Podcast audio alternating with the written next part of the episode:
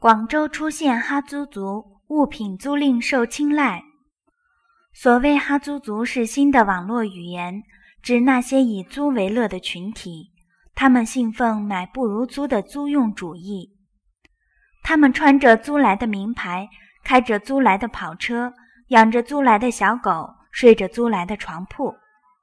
据了解，除了高价的奢侈品外，阶段性用品如婴儿车。